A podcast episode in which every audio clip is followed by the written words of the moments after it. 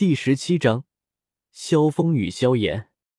萧炎来到青山镇的消息传入到叶时秋的耳中，不过叶时秋对他并没有太过关注，反而他身旁的少女古族少族长古萱却传令下去，不要管他们，继续按原来的安排做自己的事。叶时秋下令道：“看来华夏帝国的士气令古萱感到好奇了。”叶时秋望着远处的颇具繁华的地带，喃喃道：“青山酒楼，这是王毅特意请叶时秋弄来的二十一世纪五星大酒店，还召唤了两个特级厨师。按王毅的话说，以现代大厨的手艺，五星级的豪华，一定能吸引很多客人，而他们将费用提高一些，那花费的很快就可以赚回来。”这让叶时秋不由对他刮目相看。不亏是做总裁的人，好有头脑，看来让他主管青山内政没错。傍晚，萧家众人正打算找个地方吃晚餐，萧炎一听，立马拉着自己老爹往青山大酒店奔去。这货是有多想吃一次现代美食？老李，再来一坛酒！一个满脸威严之色的中年大汉大声说道。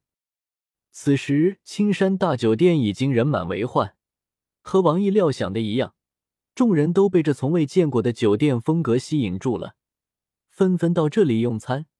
幸亏酒店有九层，而且临时从各大酒楼拉了帮手，不然呵呵，这不，就连萧峰也被这五星酒店吸引住了。哎呀，爵爷，你还喝呀？待会儿喝醉了就不好了。被萧峰称作老李的锦袍老汉劝道：“喝醉？哈哈，老李啊，不瞒你说，你这酒确实是我这一生喝过最烈的酒，但想让我喝醉，还差得远呢。”听到老者的话，大汉一抹嘴角的酒珠，笑道：“这好吧，我给爵爷去拿。”没办法，老者只好去柜台给他拿酒去了。父亲，我们就坐在这吧。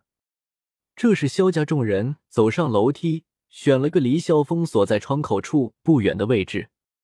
嗯，好，大家就坐这吧。萧战点头道。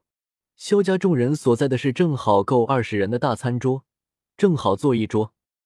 嗯，小炎子，你要注意，你身后的那人不简单。萧炎刚刚坐下，药尘的声音就传入他的耳中。身后的人？听到药尘的话，萧炎立刻转头，可是他坐的位子比较靠墙，身后只有一个衣衫褴褛的青年大汉独自坐在一张小桌子上饮酒。这人怎么看都不像是个大人物啊。别想了，就是他。别看此人不显眼，据我目测，此人的实力绝对在斗王之上。药尘说道。什么？斗王？听到药尘的话，萧炎的眼珠子一下爆了出来。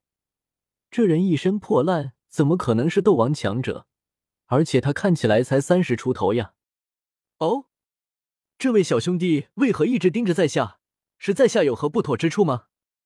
这时萧峰大喝了一口烈酒后，将碗放下，一脸满足，然后转头对一直盯着自己的萧炎问道：“啊，不不不。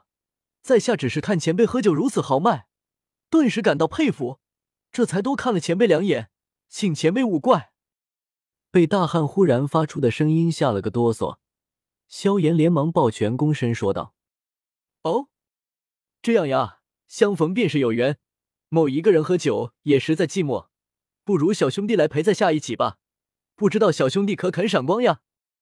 听到萧炎的话，大汉笑道：“呃。”那晚辈却之不恭了。言儿你，萧炎哥哥，这人不简单。你，萧战士疑惑，一向待人冷冰冰的萧炎为什么会答应一个陌生人的邀请？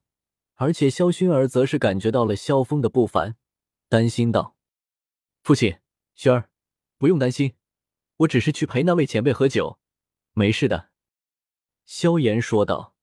或许是感受到对方对自己没有恶意，又或者是又要老傍身，萧炎倒是没有太担心自己的安全，对方要真想对自己干嘛，进个五六米有什么区别？爵爷，酒来了。